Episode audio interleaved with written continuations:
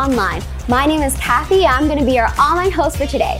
If it's your first time here, we would love to get to know you better, so please text new to 604-285-5770 or visit MyThrive.info and we will mail you your very own Thrive Steel water bottle. Parents, don't forget to go to MyThrive.info slash Thrive Kids to access the Thrive Kids curriculum. There you can find the worship video, lesson video, resource sheet that you can download, print, and do with your kids, and there's going to be Zoom classes every Sunday from between 1045 to 1115 a.m. We love to see all your beautiful faces. So take a selfie of yourself tuning into today and post it on your social media using hashtag ThriveChurchOnline. Are you ready for the grand finale message of the Rise Up and Wise Up message series from Pastor JB? I hope you are as excited as I am. I'm going to pass the time over to Pastor JB and I'll see you all later.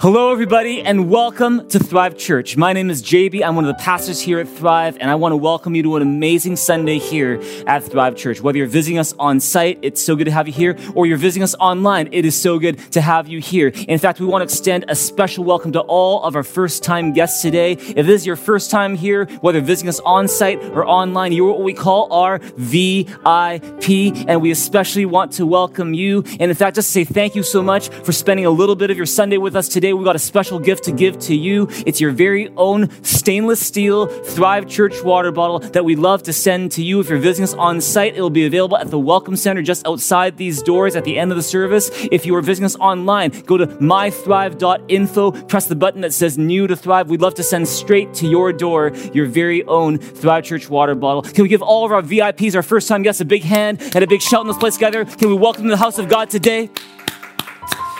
So good to have you here. In fact, we've got a saying here at Thrive, which is that welcome is not just what we do, it's who we are. And so with that in mind, would you take a moment to welcome one another to church today? If you're visiting us on site, would you go around the room and find people you have not met, never said hi to before? Would you give them an air high five or an air hug and just say, it's so good to have you here? If you're visiting us online, would you go to your chat room, welcome the people there? If you're sitting beside someone watching the service together, would you give them a hug or, uh, you know, a handshake or a high five and just say, I'm so glad you're here? Let's welcome to the house of God today. You guys are an awesome church. It's always a joy to spend time with you.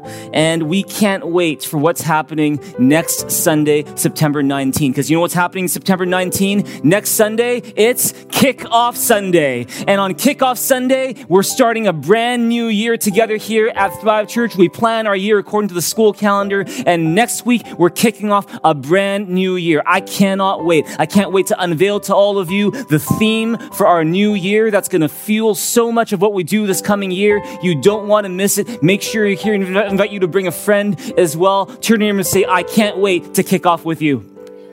I can't wait to kick off with you. Do not miss next Sunday. It is going to be amazing. Well, today is also an amazing day to be together. Uh, and I'm going to invite you right now to grab your Bibles as we get into the message today. Maybe yours is a paper Bible like mine. Maybe yours is a phone you download the Bible into. Either way is cool. This is just a fun way for us to get our hearts ready for the message. If you didn't bring a Bible, why don't you do this? As other people hold up their Bible in the air, would you point to the Bible of someone near you? This is, you know, no magic to it. This is just a fun way to get our hearts ready today. And so we're going to do this together. If you say it out loud with me right now, let's say it together right now. We're going to say, This is my Bible. It is God's word. I am what it says I am. I have what it says I have. I can do what it says I can do. Today, I open up my heart so that God's word can come in and change my life, and I will never be the same. In Jesus' name I pray.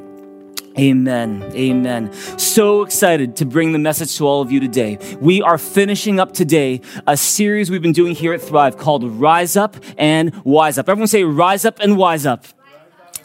And in this series called Rise Up and Wise Up, we've been looking at the powerful book of Proverbs in the Old Testament. And the whole focus of the series is how do we gain hope and wisdom for our lives through the book of Proverbs? Because the book of Proverbs is all about gaining wisdom. What is wisdom? Wisdom is not just book smarts. It's not just about being academically, you know, very successful. It's not about being very learned in your own particular profession or field of study. Because you can have all those things and still lack wisdom. Because wisdom is about real life decision making. Wisdom is about how you relate to people. It's about knowing when to say, what to say, and how to say it. You know, wisdom is about how you deal with stress, how you manage conflict, how you plan for the future, how you prioritize. And I don't know about you, but I will never lose my need for wisdom as long as I live. And maybe you're the same way as well. Would you turn to him and say, I need more wisdom? I need more wisdom. That's why we've been doing the series called Wise Up or Rise Up and Wise Up. Going through the book of Proverbs. We've had an amazing time in the series so far. And if you've enjoyed this series, if you've benefited from the series, we would love it if you would share it with others. In fact, I was, you know, uh, going on a run the other day. And as I was going on a run, I was getting a bit distracted because I saw this other person walking in the opposite direction and they were holding an ice cream cone. and they were eating the ice cream cone. And I was like, oh my goodness, that looks really good. That person didn't say anything anything to me. That person didn't do anything to me. All they did was enjoy their ice cream cone as I walked past them and thought to myself, oh my goodness, I need to look for ice cream right now. and in the same way, if you've enjoyed our time here at Thrive, if you enjoyed our time in Rise Up and Wise Up the series, we would love it if you would, you know, even just like a post or share a review or do something to show that you enjoyed it because in, in just doing that, without saying anyone else to anyone, you are making a difference in other people's lives. You're actually leading people to Jesus in the process. If you believe it, say amen. Especially as we get ready for kickoff Sunday, let's do what I call put up the lights. Not just at Christmas time, but during the year, especially as we begin a brand new year, let's put up the lights. You know, go onto our Facebook page, our, our Instagram account, our YouTube channel. Make sure you like whatever you see there so that we can show the world just how united we are and that God is at work here at Thrive Church because there are so many more people that we believe we want to reach with the love and the hope that we have in Jesus. Turn your neighbor and say, the best is yet to come the best is yet to come. So we've had an amazing time in this series, and today I have the benefit and the privilege and the joy of sharing with you the final episode of this series called Rise Up and Wise Up. Are you guys ready for the final episode of Rise Up and Wise Up? You guys ready to go? Here we go. We're going to look at Proverbs 24, uh, verse 15 and 16. This is quite possibly my favorite verse in all of Proverbs. And we're going to end with this verse today on the final episode of Rise Up and Wise Up. Read it with me together right now. It says, Do not lurk like a thief near the house of the righteous. Do not plunder their dwelling place. For though the righteous fall seven times, they rise again, but one disaster is enough to overthrow the wicked. You know, one of the things I love about the Bible is that sometimes there's a bit of trash talking in the Bible. and this verse, the, the author of this verse is actually in a way trash talking thieves and, and, and, and wicked people and saying, hey, don't lurk like a thief against a righteous person's house. For though the righteous fall seven times, verse 16, they rise again. Would you underline those words? Though the righteous fall seven times, they rise again. See, today we're talking about getting up after a fall.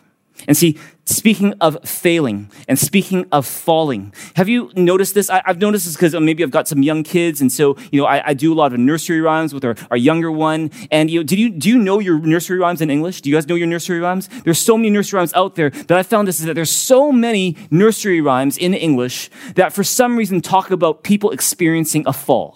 In, in, some cases, a violent fall. In some cases, a tragic fall. Let me start with Humpty Dumpty. Humpty Dumpty sat on a wall. Humpty Dumpty had a great fall. All right. All the king's horses, all the king's men couldn't put Humpty back together. Again, it's talking about a fall. Here's another one. Jack and Jill went up the hill to fetch a pail of water. Jack fell down, broke his crown, and Jill came tumbling after. It's all about falling. What's going on? Here's another one. Rock-a-bye baby on the treetop. When the wind blows, the cradle will rock rock. When the bow breaks, the cradle will fall and down will come baby cradle and all. Are you kidding me? Is that the image that we sing to kids before they go to sleep? If I'm a baby and I could actually understand what the lullaby is saying, I'd be like, oh my goodness, I never want to go to sleep again.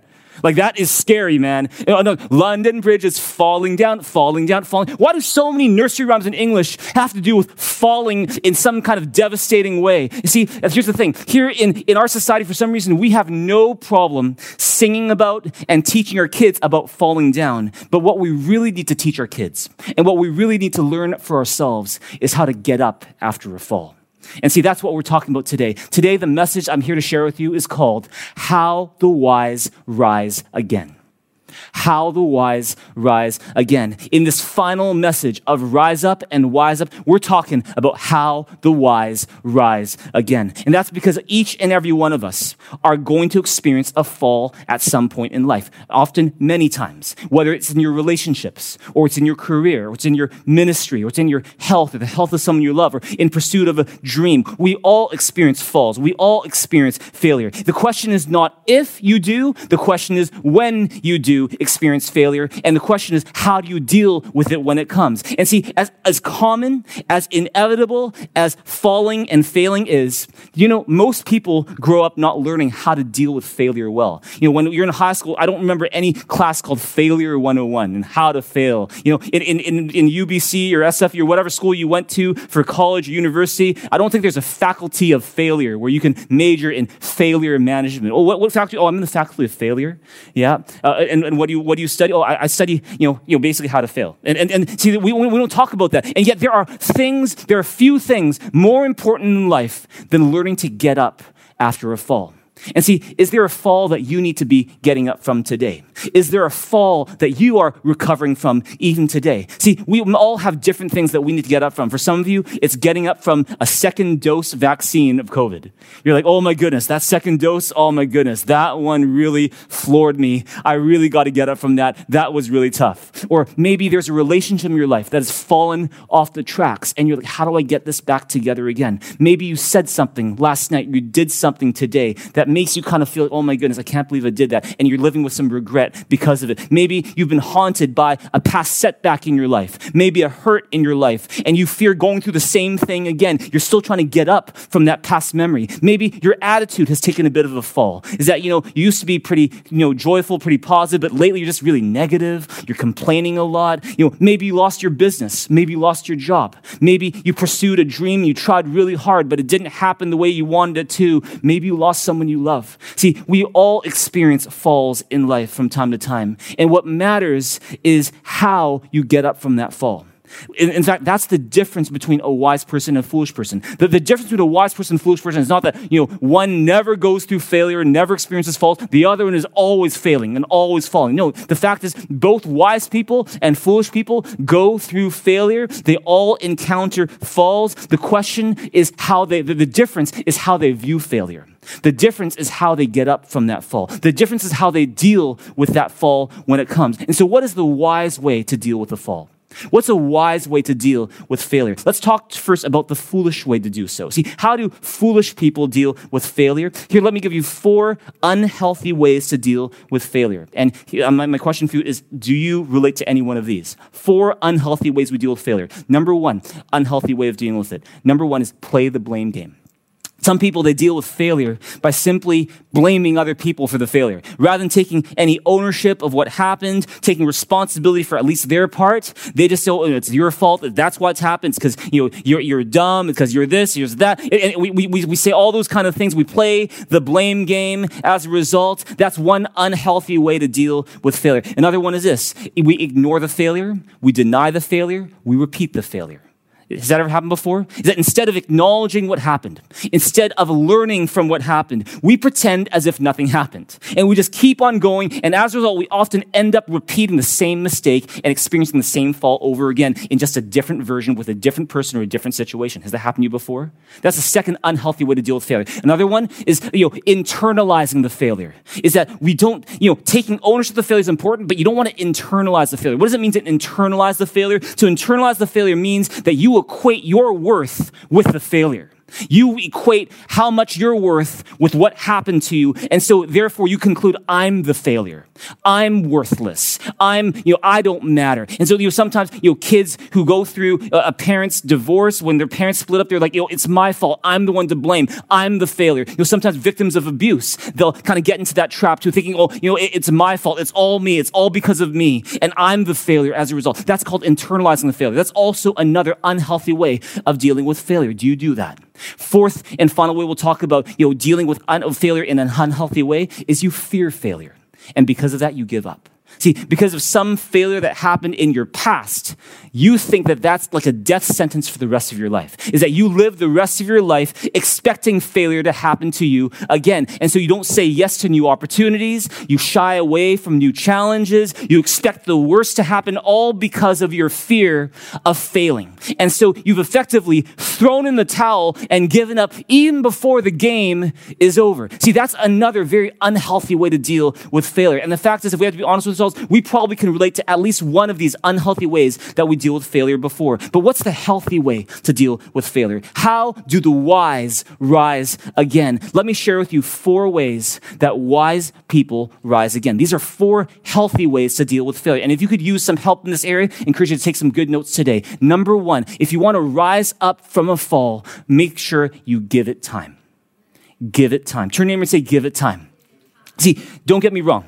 With a lot of falls, sometimes the best thing to do is get right back up and keep on going. You don't dwell on it, you just laugh it off and you move on. With a lot of falls, little things, little falls, we just, that's exactly what we do. No big deal, let's just move on. And that, that I think for a lot of times is the way that we should approach it. But when you've experienced a really serious fall, Maybe it's the end of a relationship. Maybe it's the loss of a loved one. Maybe you're battling something like depression right now. Sometimes you can't just move on.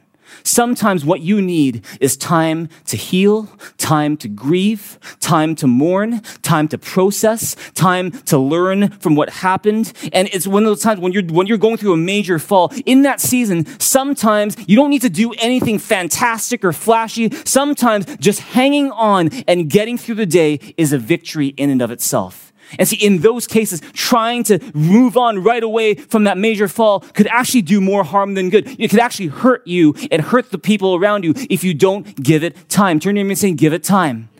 Ecclesiastes 8, 5, and 6 says this. I don't know if you've ever seen this verse before, but it's a great one. Verse 5 says, The wise heart will know the proper time and procedure. For there is a proper time and procedure for every matter, though a man's misery weighs heavily upon him. See, in other words, it takes wisdom to know when to get right back up when you fall and wisdom to know when it's time to spend more time. And see, it's another way to put it is it takes wisdom to know when to laugh something off and when to take something more seriously, like we talked about two weeks ago. And see, when it comes to getting up after a, uh, after a fall, oftentimes people will fall into two different extremes. One extreme is that they spend way too much time sulking and pity partying. I've done that before myself. You know, I, I once, you know, many, many, many years ago, I was, you know, dating this girl and I made a decision to break up with this girl. And it took me a good maybe nine, ten months just to get over it, just to get over the guilt of wasting this girl's time, to get over the shame of, oh, I always wanted my first girlfriend to be the one I married. Oh, my dream is shattered. Oh, why me? Oh, and you know, and like my friends would be, you know, trying to comfort me and go, come on, dude, get over it now.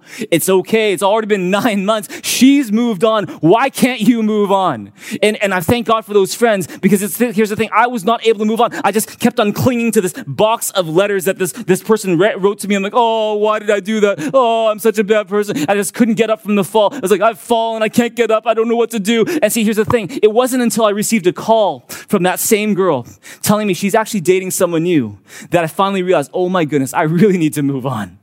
And I was like, oh man. And so shortly after I received that call, I took that box of letters and I finally threw it into the dumpster. I'm like, it's time to move on. God bless that girl, but I need to move on. See, that's one extreme is that we just take way too much time sulking, pity partying. That's the one extreme. Have you ever done that before? The other extreme on the other end is to not give yourself any time, what, uh, any time whatsoever to recover, to process, to reflect, to heal, to grieve, to learn from that fall. And that's not healthy either. You know, I, I've got, and this is a very extreme example, but it's true. My friend, lost her brother recently in this past couple years and their dad acted as if nothing happened.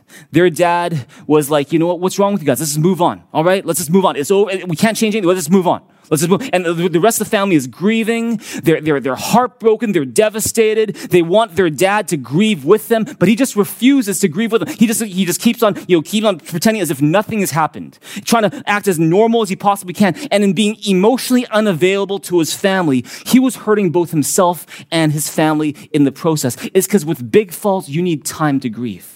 You need time to heal. With big falls, you need time to process your emotions. And that's why, let me talk to some parents in this place. Parents, when your kids experience a fall, may you have the wisdom to know when to help them laugh it off and when to help them to grieve.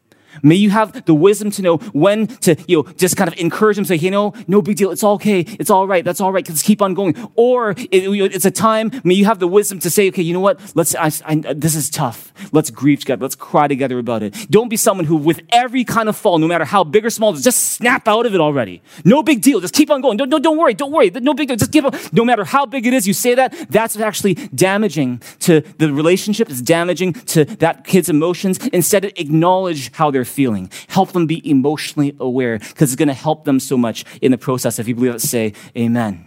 So you want to give it time. You don't want to rush it, but you don't want to dawdle, i.e., procrastinate. You want to give it time. But how many of us know that time is not enough? See, there's that phrase, you know, time heals all wounds. Well, you got to know this. Does time heal all wounds? No. Time doesn't heal all wounds. Some wounds can fester and even get bigger over time if you don't do anything about it. What matters is what you do with the time. And that's why I want to share with you three more ways that wise people rise again. And this is where you're going to really see the difference between how wise people and foolish people deal with failure and get up from a fall. Write this down. Number two, remember that God is not done with your story. Remember that God is not done with your story. See, wise people remember that God is still writing a greater story even after the fall. You know, I've shared with you, you know, so many different failures in my life. In fact, one of my challenges for myself every week is to ask myself, have I shared a failure in my life with all of you? Have I, you know, shared, uh, you know, a sin that I need to, you know, confess? Or have I shared, you know, like a struggle that I go through so that you know that I'm, I'm a real person just like you. I'm, I'm human just like you. I, I fail and I'm weak and I'll always, because, because we're, we're, it's, the hero in our story is not ourselves, it's Jesus. And see, I've shared with you so many types of failures I've gone through. You know, you know I, I remember like on a couple occasions as a kid, I was asked to get on a stage and play piano or rap, believe it or not. And I remember blanking out and having no idea what I was going to do. And I'm frozen on the stage and someone has to come up to me and go, are you okay? Okay, do you need a reminder of what you're here to do? And, and, this happened to me not just once, but over and over on stage. And here I'm on a stage right now. You know, and, you know I, I remember the first girl I ever asked to go out with me. You know what she said? No. She said no. She's like, you know, forget it. I'm not. Uh, she, she hung up. It's like, you know, and, and you know, I was like 13 years old. I was like, oh. And another one, you know, I, I applied to SFU. Never heard back from SFU. You know, at, at, the end of high school, I was like, okay, UBC, SFU, let me try to the SFU and UBC. Never heard back from the SFU. Right? I, I, always hoped that the first girl that I officially dated would end up being the one I marry. That obviously wasn't the case.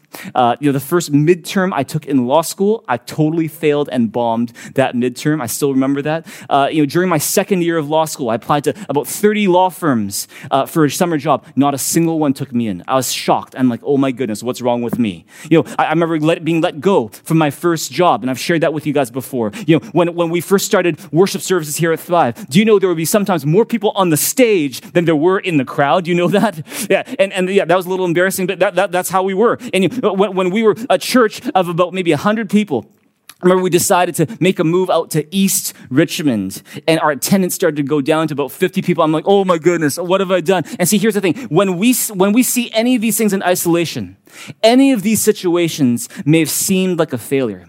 But looking back, I can say about every single one of those situations, it was part of a bigger story that God was writing. And that with every single one of those failures that I mentioned, there was a backstory. Is that the failure planted seeds for something greater. Is that that one situation might have not worked out the way I hoped or planned, but that failed situation, in it, there was an idea to uncover. There was a lesson to remember. There was a skill I learned. There was a character trait to develop that has helped me to this day and that God truly did write a greater story through it all. If you believe that, say amen. Turn to your and say, God is not done with your story. God is not done with your story. Look at Philippians 1 6. It says this. It says, being confident of this, that he who began a good work in you will carry it on to completion until the day of Christ Jesus. God is writing a greater story with your life. And that's why even in your biggest falls, your biggest failures, God is still working for good. In all things, he works together for good. See, instead of seeing that fall as a gravestone to mark your death, you want to see that fall as a stepping stone to your destiny. See, maybe you've been haunted by a past setback in your life, or it's, you know, it's something where you, you, you, you fell and you now fear going through the same thing again. You need to know this today is that even if it feels like the same situation as last time, you're not the same person anymore is that time has passed. God has been with you. You're still standing. You're still here. You're stronger. You're wiser, hopefully, as a result. And so it doesn't have to be the same result again. You are stronger, and God is writing a greater story. If you believe that, say amen. God is writing a greater story. Number three, how do wise people rise again? Number three, they check their definition of failure. And that's the number three. Check your definition of failure.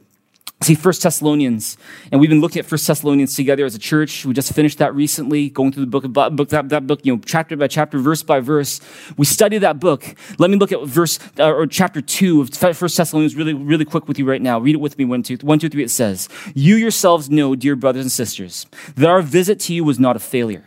You know how badly we'd been treated at Philippi just before we came to you and how much we suffered there. Yet our God gave us the courage to declare his good news to you boldly, in spite of great opposition. So you can see we were not preaching with any deceit or impure motives or trickery, for we speak as messengers approved by God to be entrusted with the good news. Our purpose is to please God, not people. He alone examines the motives of our hearts. Go back to verse 1, and if you have it in front of you, you can underline it. You yourselves know, dear brothers and sisters, that our visit to you was not a failure. See what's going on. See, Paul, he's a church planter. He's a missionary. He used to be the most anti-Christian guy, but he encounters Jesus in a personal, powerful way. It changes his life. He becomes one of the most prolific preachers of the gospel who's ever existed.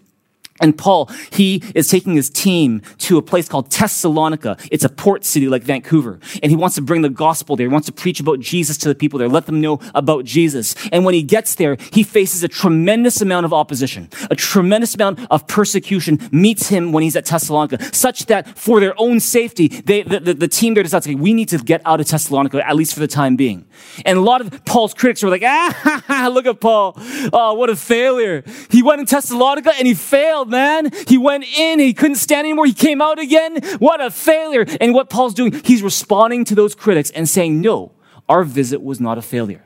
See, he, he's saying, you know what? First off, you know, when we went to Thessalonica, we just come back from a place called Philippi where we experienced tremendous persecution. And it was just the fact that we had the courage to go to Thessalonica to preach the gospel again. That in itself is a victory, is what he's saying. It wasn't a failure. The second thing he says is, well, look at the fruit of our work. People came to Christ. A church was started there in Thessalonica that still gathers to this day. Our visit wasn't a failure. See, what's Paul doing? Paul is refusing to be controlled by other people's wrong definitions of failure. And see, you and I need to be doing the same. Sometimes our biggest problem is the way we define success and failure. Sometimes the way we define success and failure, we do it in such an unhealthy, unrealistic, you know, way that, that we actually place unnecessary burden and unfair expectations on ourselves or on other people. Remember, you know, early on when Thrive first started, and at the time, it was like, oh, like 90% high school students. And, and we, you know, reaching out to high school students. And I remember I was, I was, I was, I was told, oh, you gotta, you gotta talk to this teenager. He's really depressed right now. Oh, he, like, and, and he's, he, he needs someone to talk to. I was like, okay. So I, I call him I call him, he's like, he's crying, uh, JB, can you please pray for my studies? I'm like, what's wrong? What's wrong? It's, I failed. I failed. I'm like, what, you failed? Oh, like at an exam? Yeah, at an exam. Uh, uh did you ask to maybe do a makeup exam? No, I already asked. She's not to let me do a makeup exam. I'm like, oh, I'm so sorry to hear that. What, what mark did you get, if you don't asking? Oh, I got 85%. That's when I learned the term Asian fail right? Because it's like, oh my goodness, why are we even here? 85%, my goodness. See, how much unnecessary frustration, anxiety, and fear do we put ourselves through and others through as well? All because we have the wrong definition of success and failure. See, as a result, we make these wrong judgment about our, judgments about ourselves and about other people as well. And let me, let me put it to you this way. Some of the most successful people that you will see in heaven, you will never have heard of on earth. Some of the most successful people that you will see in heaven, you will have never heard of. You, you don't know their name, you will never hear their name for as long as you live on this earth, but you will see them in heaven. At the same time, the opposite is true. Some of the most successful people you hear of on earth, you actually won't see of in heaven. It's true. It's because the way that God measures success is just different from the way that the world measures success. And see, do you know what God's definition of success is? Let me give it to you right now. According to God, success is doing the best you can with all that God has given to you. And so instead of letting your failures redefine you, maybe it's time you redefine failure. See, failure is not trying and not making it. Failure is not trying at all.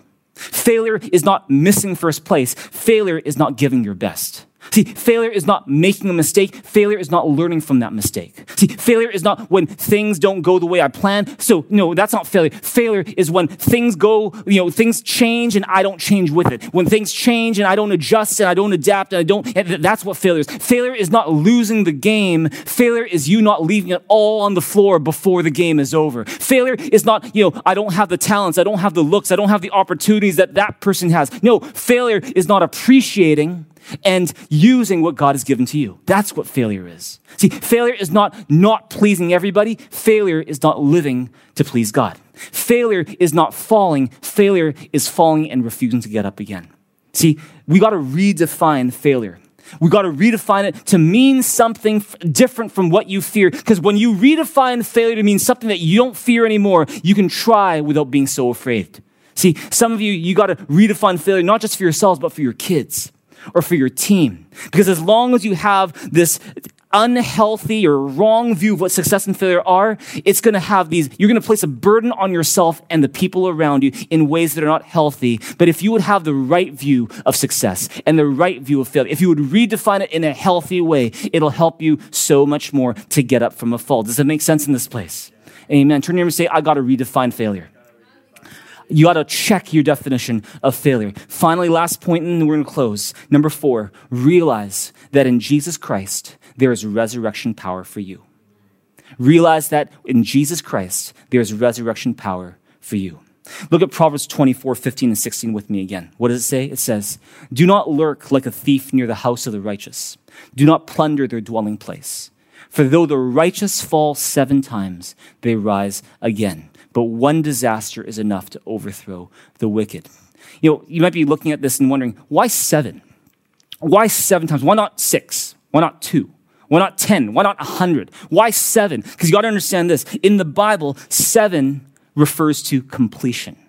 And falling seven times is not just about falling seven times, but falling seven times is representative of a complete and total failure. Like the worst failure you can think of. That's the kind of failure we're talking about today. And Proverbs 24, 15, 16 is saying this, that even when you experience complete and total failure in your life, if you are a righteous person, you will rise again. You will get up again. And why is Proverbs so sure about that? See, it's because you need to understand what Proverbs means by a righteous person. See, if a righteous person is guaranteed to get up again from a fall, then we will be wise to learn what it means to be righteous. Amen? And so let's learn about what it means to be righteous right now. In the Bible, a righteous person is someone who meets God's standards perfectly.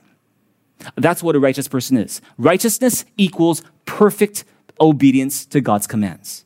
And see, if you and I had to be honest with ourselves, the fact is, according to that definition, none of us is righteous. None of us is righteous, not even one. We are all unrighteous. We are all sinners. We all have fallen short of God's standard. And so our unrighteousness, in fact, separates us from God, such that we can't have anything to do with God. Proverbs 20, verse 9 says it this way It says, Who can say, I've kept my heart pure, I'm clean and without sin? None of us can.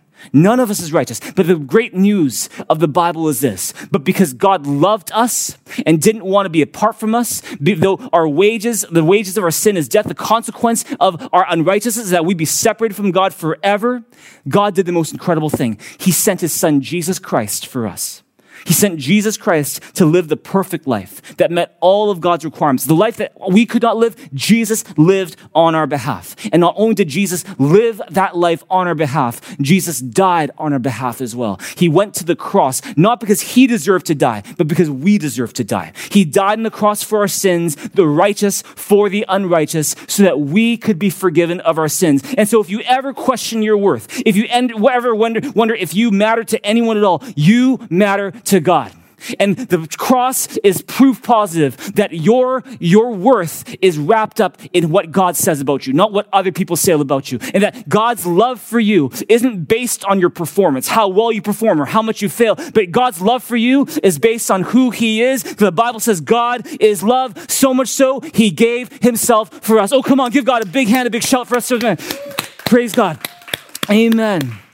In fact, Jesus, the only righteous one, died like a sinner so that he could give his righteousness to us. That's what 2 Corinthians 5:21 is talking about. Read it with me. It says, "But God made him who had no sin to be sin for us, so that in him we might become the righteousness of God." See, through faith in Jesus, we become righteous in God's sight, not because of things that we do, but because of what Jesus Christ has done. Notice on the cross, Jesus didn't say, I am finished. He said, It is finished. He didn't say, I'm finished. I'm a failure. I'm a loser. No, he said, I, uh, that it is finished. In other words, the debt is paid. The work is done. Nothing needs to separate you from God anymore because he's died on the cross for your sins. You are forgiven. And not only did Jesus die, but he rose again. Jesus rose to show that you can place your full trust in everything he says. Other people started a whole bunch of different philosophies, religions, different faith movements, but Jesus is the only one who said a bunch of things about God, what happens after you die, and he came back to prove that what he said is true. You can trust in what Jesus says. Praise God. Don't you love Jesus in this place? Amen. No words can explain, no song can contain how amazing Jesus is and how he rose again. And this is the thing one of the benefits that come to us when we trust that Jesus Christ is our Savior is not only are we forgiven of our sins, not only are we called righteous and we are no longer separated from God, but we have a relationship with God through Jesus. Not only that, but God also gives to us his resurrection power. Look at Ephesians 1 18 to 21 with me right now. What does it say? It says, I pray also that the eyes of your heart may be enlightened, in order that you may know the hope to which he has called you, the riches of his glorious inheritance in the saints, and his incomparably great power for us who believe. That power is like the working of his mighty strength, which he exerted in Christ when he raised him from the dead and seated him at his right hand in the heavenly realms, far above all rule and authority, power and dominion, and every title that can be given given not only in the present age, but also in the one to come. What is it saying? It's Paul saying to the to church of Ephesus, he's saying, I pray that your eyes would be open to just see how much power God has given to you and made available to you through Jesus Christ. Is that that incomparably great power that is for us who believe is like the working of the, of the strength that he used to raise Jesus from the dead. Let me put it to you even more simply. The same power that raised Jesus from the dead lives in you as well when you trust in Jesus Christ. Christ, such that you don't even have to fear death anymore. And what that means is you can go through seven time failure, you know, total, complete failure, the most, the most devastating fall, even death itself. But the Bible says if you've got Jesus in your life, you are righteous and you will rise again. Amen. Oh, come on, give God a big hand, a big shout in this place together right now. See what's going on. Proverbs 24, 15, and 16 is pointing us to the hope we have in Jesus and the resurrection power we have in, in him as well.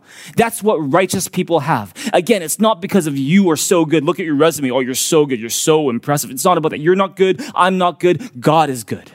And because God is good, he sent Jesus Christ for us. In him, there is resurrection power. And that's why when Proverbs contrasts the righteous and the wicked, saying, you know, you know, like the wicked are overthrown, but the house of the righteous stands firm. No harm befalls the righteous, but the wicked have their fill of trouble. You know, the light of the righteous shines brightly, but the lamp of the wicked is snuffed out. You know, the righteous eat to their heart's content, but the stomach of the wicked goes hungry. When it keeps on contrasting righteous versus wicked, righteous versus wicked, you got to understand it's not just talking about, you know, what happens on this earth. It's talking about what happens in eternity. It's saying that when you're righteous, you have eternal security. When you are righteous, you have the power to rise again. See, practically speaking, how do you experience this resurrection power at work in your life? Well, the way to do it is to draw near to God, to spend time with God. He is the lifter of those who fall. Psalm 145, verse 14 says, The Lord upholds all those who fall and lifts up all who are bowed down. Have you fallen in some way?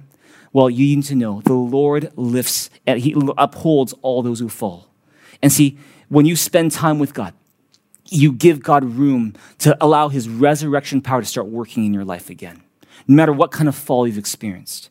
And see, 1 Peter 5 6 says, Humble yourselves, therefore, under God's mighty hand, that he may lift you up in due time. You know, 20 years ago, 9 11 happened, and it changed our world.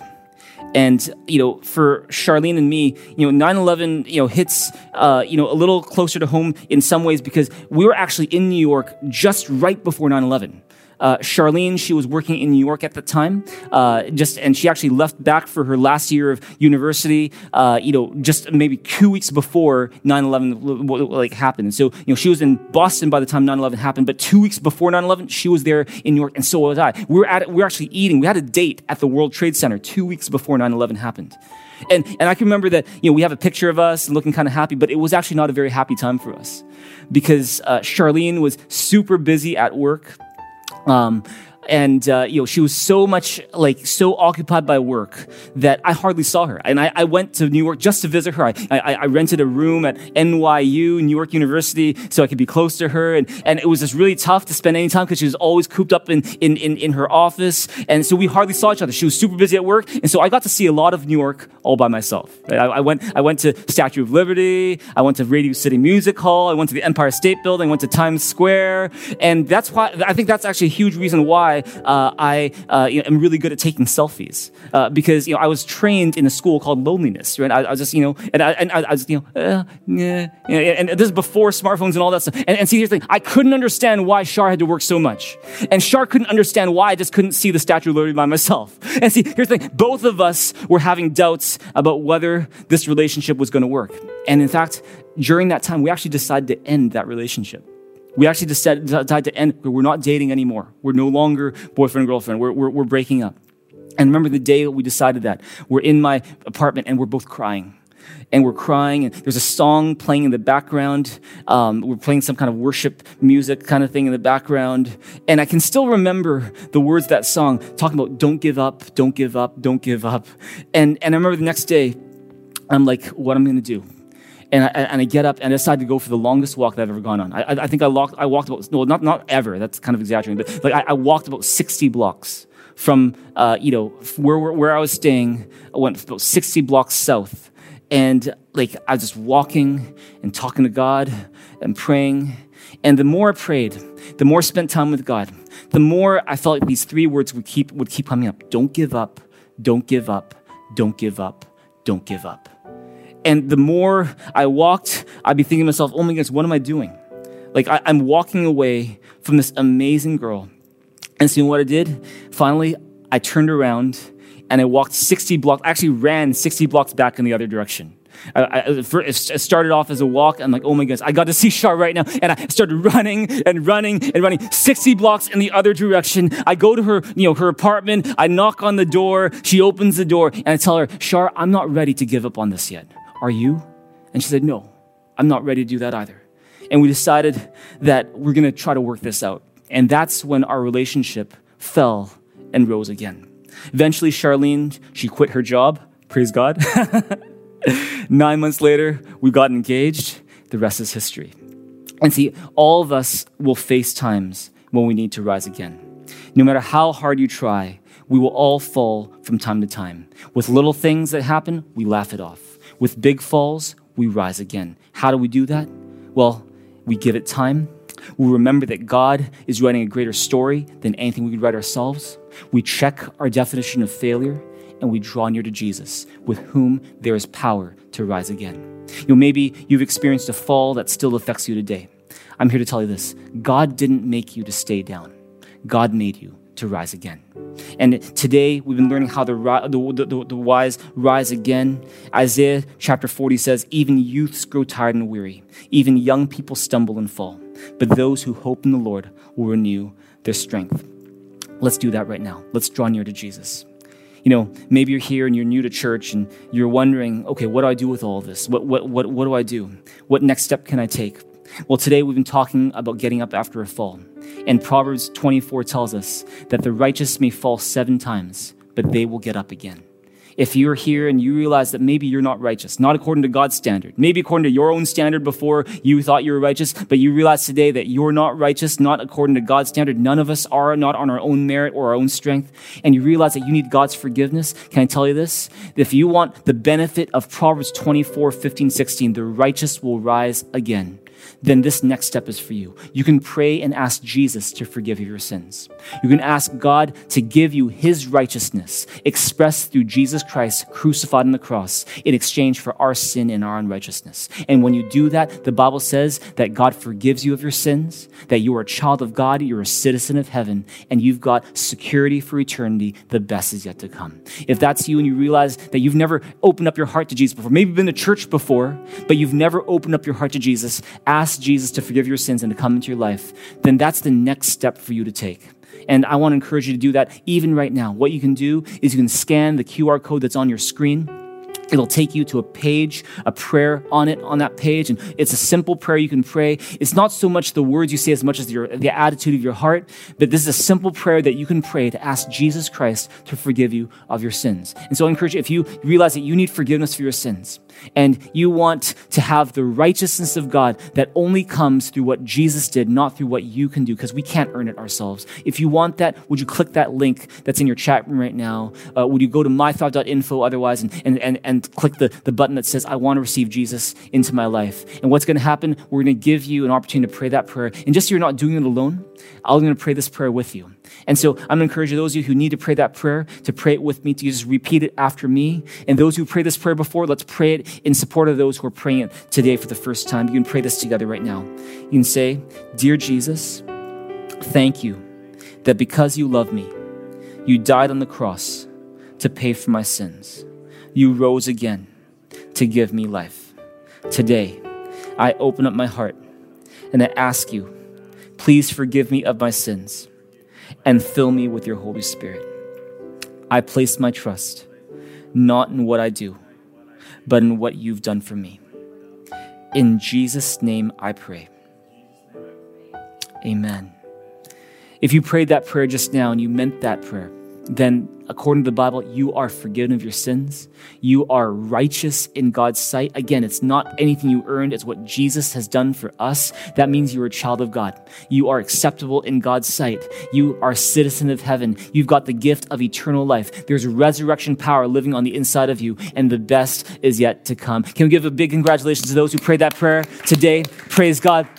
In fact, we got some gifts that want to give to you. If you go to the bottom of that same page where you prayed that prayer, there's a link there to some gifts that we'd love to give to encourage you in your walk with God. We encourage you to keep coming to church because every baby needs a spiritual family. We'd love to be your family to grow up in uh, and encourage you also to get baptized. Baptism is not a graduation. Baptism is a beginning. It's a chance for you to express the, the, the, the decision you made today to say, yes, I've trusted Jesus Christ as my Savior. Encourage you to go to mythrive.info, click the button called baptism for more information on baptism. We'd love to help you get baptized. Finally, for those who are here and you realize that this message was for you, you realize that you need to get up from a certain fall and you want help from God to do so. If that's you in this place, why don't you respond to God right now? Why don't you lift up your hand to God? Let the height of your hands reflect how much you need Him today.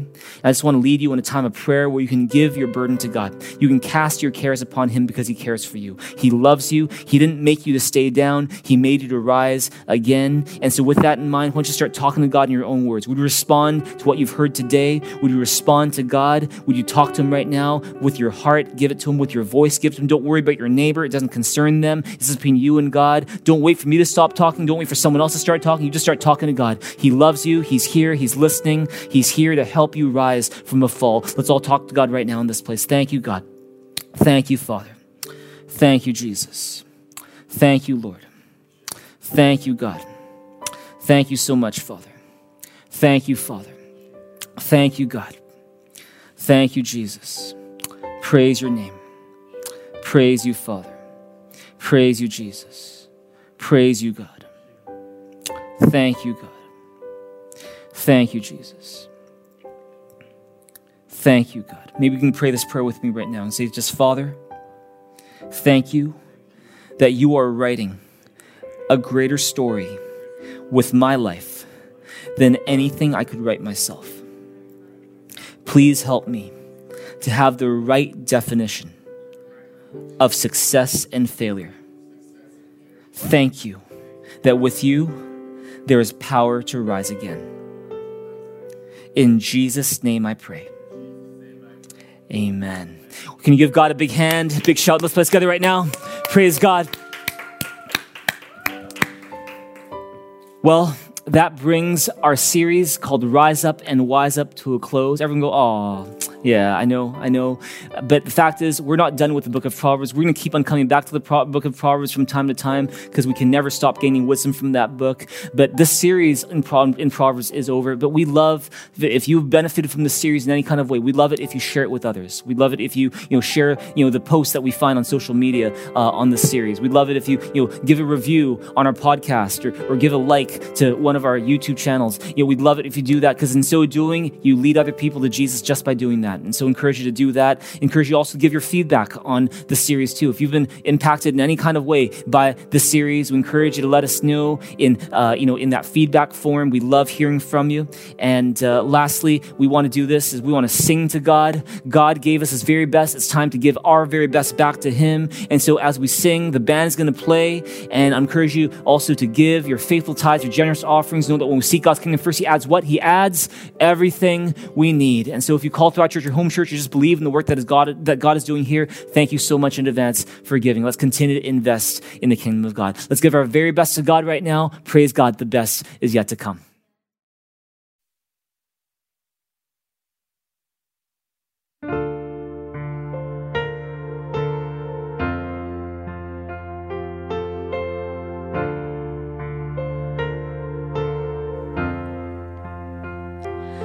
All these pieces, broken and scattered, in mercy gathered, mended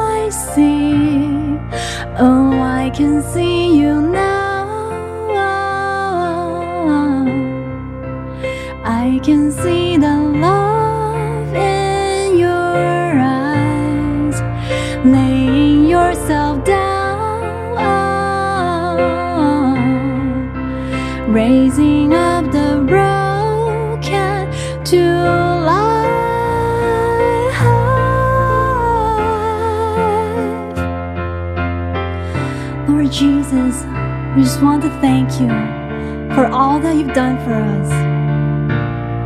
Thank you, Jesus, for dying on the cross for our sins. Thank you for saving us. Thank you for loving us. Lord, we just want to give you all of our praises.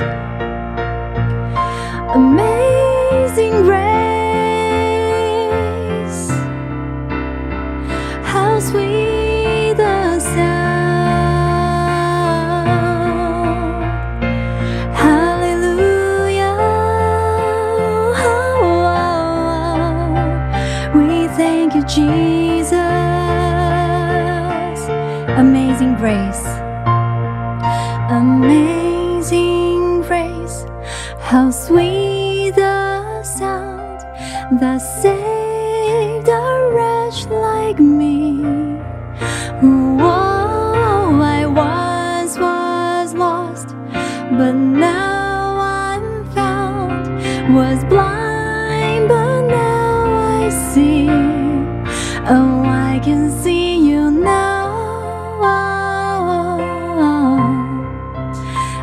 can see the love in your eyes, laying yourself down, raising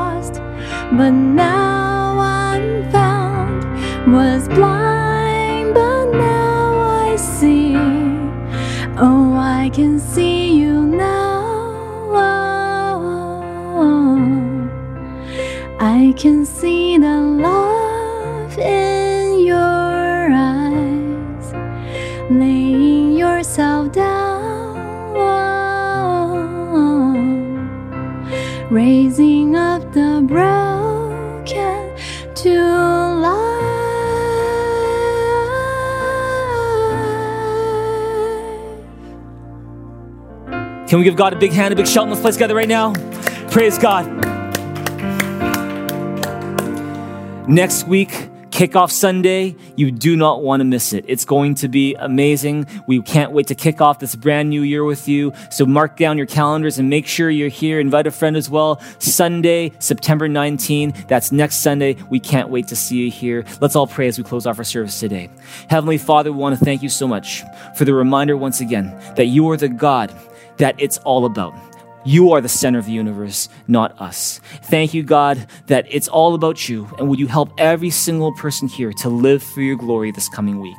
Thank you, God, that even in our biggest falls, there is hope to rise again through Jesus. And we pray for every single person here that your blessing, your comfort, your healing, your strength, your resurrection power, your wisdom, your joy, your peace, your protection, and your Holy Spirit would fill every one of them until we next meet again. We thank you and we give you praise. In Jesus' name we pray.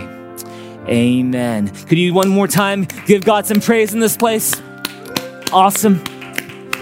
Praise God. That brings our service to a close, but our worship continues. Let's continue to worship God in all that we do. Praise God. We'll see you guys in small groups. Make sure you sign up for a small group. We love seeing you here at service, but you want to be connected in a small group as well. Go to mythrive.info to do that. And uh, praise God. We'll see you guys next week for kickoff Sunday. We love you guys. God loves you. The best is yet to come. We'll see you guys next week, everybody. Take care. Thank you, Pastor JB, for a powerful message today. It reminded me of the many failures that I've made in the past, but I'm thankful to know that God is working for good, even in my biggest failures. All right, before I let you guys go, I have a few announcements. If it's the first time here, we would love to get to know you better, so please text NEW to 604-285-5770 or visit my.info and we will mail you your very own Thrive Stainless Steel water bottle. If you're on site at Thrive Center, you can pick one up at the Welcome Center by the exit door after service. If you prayed the prayer with Pastor JB earlier to receive Jesus Christ as your life today, congratulations! We have a gift package for you and we will send you a series of videos that will help answer some questions about Christianity.